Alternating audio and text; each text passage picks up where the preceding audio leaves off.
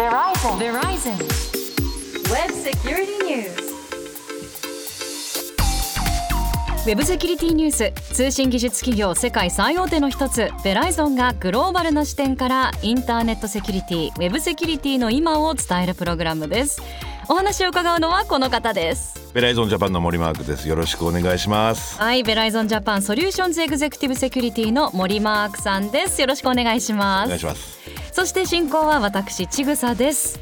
さあマークさん今回のウェブセキュリティニュースはどんな内容でしょうか？今回ニュースですごいネーミングをつけてくれた方がいて新型のサイバー兵器と呼ばれているもの。今までのランサムウェアとも似てるようでちょっと違う。でも本当に兵器になってきたものが出てきたのでそれについて少しお話ができればなというふうに思ってます。恐ろしいインパクトあるネーミングですね。新型のサイバー兵器について詳しくお伺いしていきたいと思います。今回もよろしくお願いします。よろしくお願いします。Verizon. Verizon. Web Security News. さあマークさん今日のテーマともつながってくると思うんですが先日このウェブセキュリティニュースの地上波版ともいえるインター FM デーブフロムショーの中のベライゾンウェブセキュリティニュース生放送の2回目の出演がありましたね。楽しいですね。すごい楽しそうなの伝わってきます。お声からあの今回もあのデーブの番組に出させていただいてあのランサムウェアについて少し話してい行こうと思ってあのトピックとしてロックビットっていうランサムウェアグループについてあの少しあのバックグラウンドの情報を、えー集めてでそのそれについてお話をさせていただいたと。で面白いのがロックビットっていうのはあの世界のまあ最大のランサムウェアグループの一つと言われているグループなんですけども本当にあのフランチャイズまでやっちゃってるっていうの今回あデーブの話あの番組でも話したんですけどフランチャイズやっちゃってる。アフィリエイトプログラムもやっているんで例えば千賀さんが、えーランサムウェアのソフトウェアキットを買ってどっかの会社に対してランサムウェアを仕掛けてお金が入るとするじゃないですか。そのうちの20%をロックビットに渡さなきゃいけないんです。80%は取っとかなきゃいけない。なのでそういう話をしていた中で実はえーっと5月16日の日経でもまたそのロックビットのライバルグループコンティっていうグループについてのあの記事を事細かく書いててくれてとてもあのタイムリーだったなというふうに思ってますんででロックビットに言わせると我々は1万2,000以上の会社を、えーランサムウェアに、えー感染させてお金を取っていると。まあその月曜日の日経新聞ではコンティが一番になっていてあの今確認されているのは820社程度でその時そこの中でロックビットは600社程度ということなんでライバル関係ができていると。でそこであのランサムウェアって何なのよっていうのもデーブの番組の皆様あのリスナーの方々にとってちょっと説明したんですけど要は身代金を要求する、えー悪質なソフトウェアだと。で何が悪質なのかっていうと感染してしまうと全てのファイルが見れなくなってしまう。かでそれを解読するためにお金をよこせと。はい、いうようなものなんで、うん。まあそういった意味ではラロックビットもコンティも根底にある機能というもの全く同じで、えっとたまたま私がロックビットを選んであの月曜日にはコンティにのストーリーが出たんでとても面白いなと思ってますね今。うんあのデーブ・フロムショーはこの間の放送が5月の13日はい、だったわけですけれどもあのその中でもまさに生放送中にあのカウントダウン映像みたいなのをご覧になってましたよね。はい、あのー実は、えっとロックビットがあのダークネットで、えっと感染をしたサイトですとか会社の期限をきちっとバナーで出してくれるんですね。でたまたまだったんですけど5月13日の時に島村グループがあのランサムウェアにやられた。でロックビットが島村グループに対してあと何日で身代金を払わなければファイルを全部流出するよという画面をデーブさんと共有してただけなんですけど。でそのバナーみたいなやつを、えーダークネットから、えーレッドパケットセキュリティっていう会社が、あのその画像を引っ張ってきて通常のクリアネット普通のインターネットでも表示できるようにしてる。安全に表示。安全に表示してる。えー、でもすごいリアリティですね、まあ、島村の件ニュースにもなってたのでご存知の方はいらいらっしゃると思うんですけど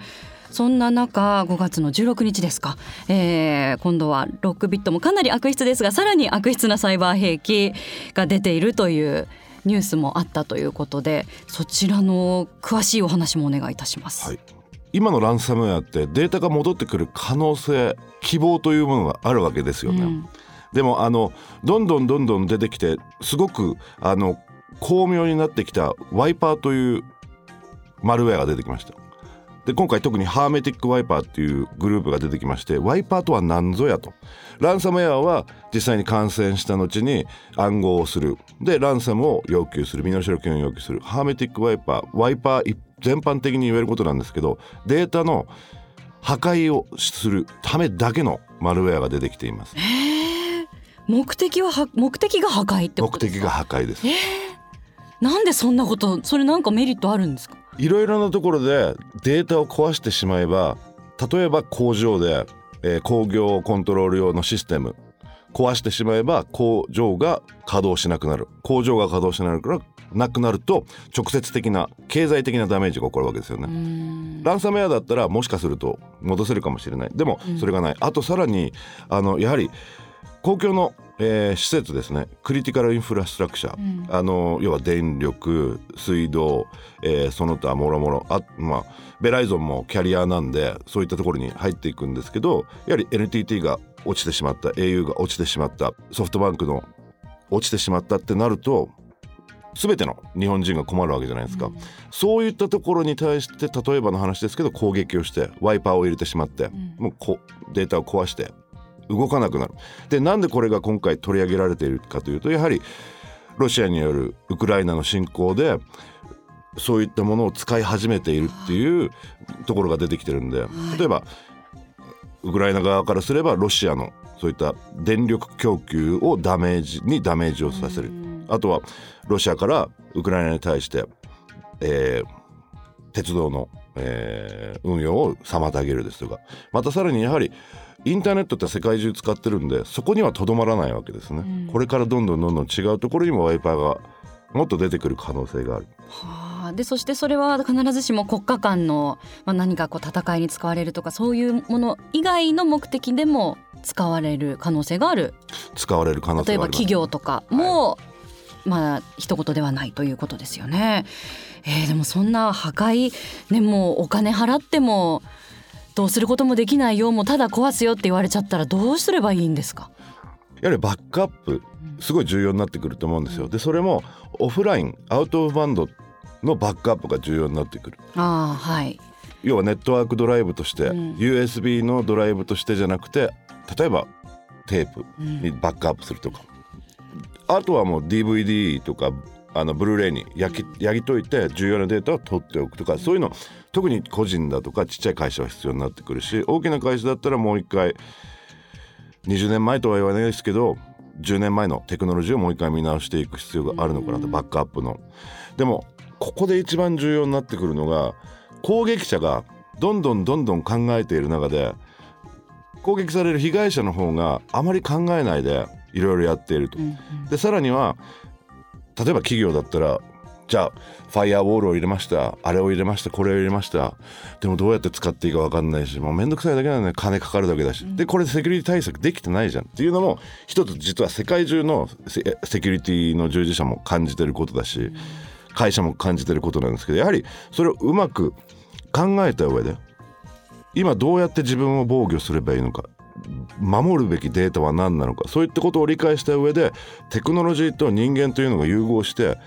世界中さまざまなところにインテリジェンスもあるんでうただで情報をくれるんですよ、セキュリティの情報なんか。ツイッターなんか最高にそういう意味では使いやすいプラットフォームなんですよセキュリティに関しては。悪い人もやってるしいい人もやってる。でいい人やってるのはこういう悪いことをやってるよ。で最新の情報が流れてきてる。悪いことはここに対して攻撃したよ、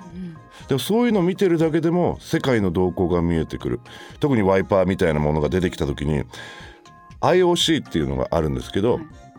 Indicator of Compromise。ここから攻撃が起こってるよとかファイルの種類がこれだよっていうのを情報として出してくれるんですよ。いろいろなそういうセキュリティの脅威インテリジェンスというものをハンドリングしている会社が。例えばこのワイパーソフトウェアは一回感染するとロシアのもしくはウクライナのもしくはどっかのサーバーにアクセスをしに行くよと。で必ずそこにアクセスしてからワイパーが稼働しますよ。だったらその IP アドレスに到達しないようにすればそこでワンステップは防げるわけじゃないですかワイパーがインストールされた C2 サーバーにアクセスしに行ったでそこで初めて通信ができた上で、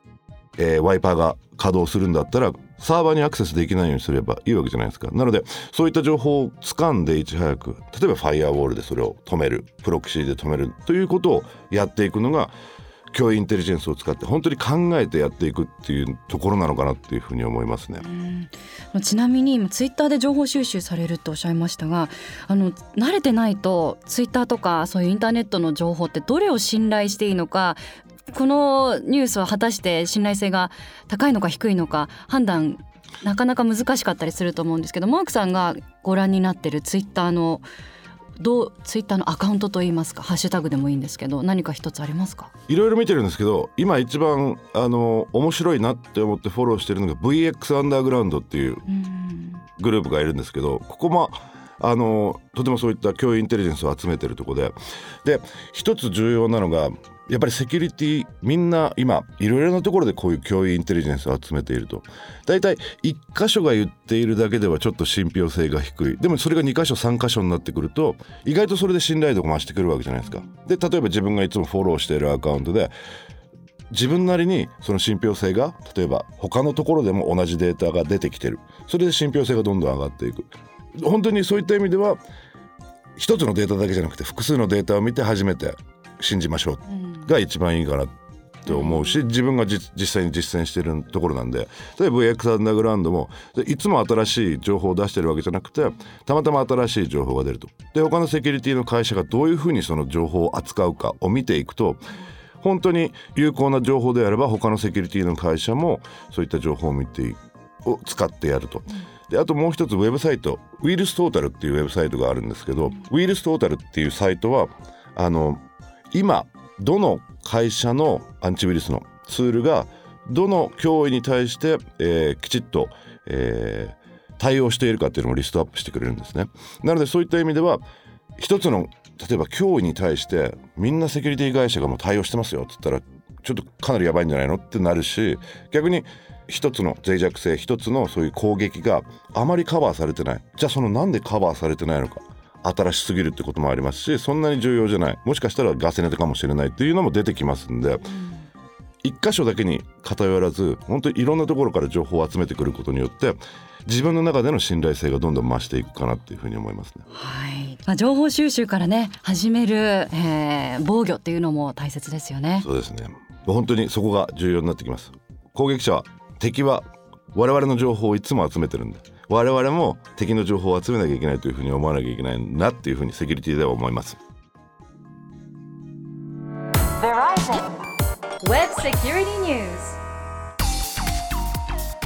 さあ今回のウェブセキュリティニュースいかがでしたでしょうか？ウェブセキュリティについてもっと詳しく知りたいという方はベライゾンジャパンのオフィシャルホームページご覧ください。そしてマークさんが出演するインター FM デイブプロムショー。次回は6月10日。金曜日の予定です。いつも夕方の5時半からぐらいですよね。スタジオに入らせてもらって。はい、生放送。生放送。はい。マークさんをお楽しみいただけると思うので。はい。ぜひお聞きになってみてください。ウェブセキュリティニュースお届けしたのは？ベライゾンジャパンの森マークと。ちぐさでした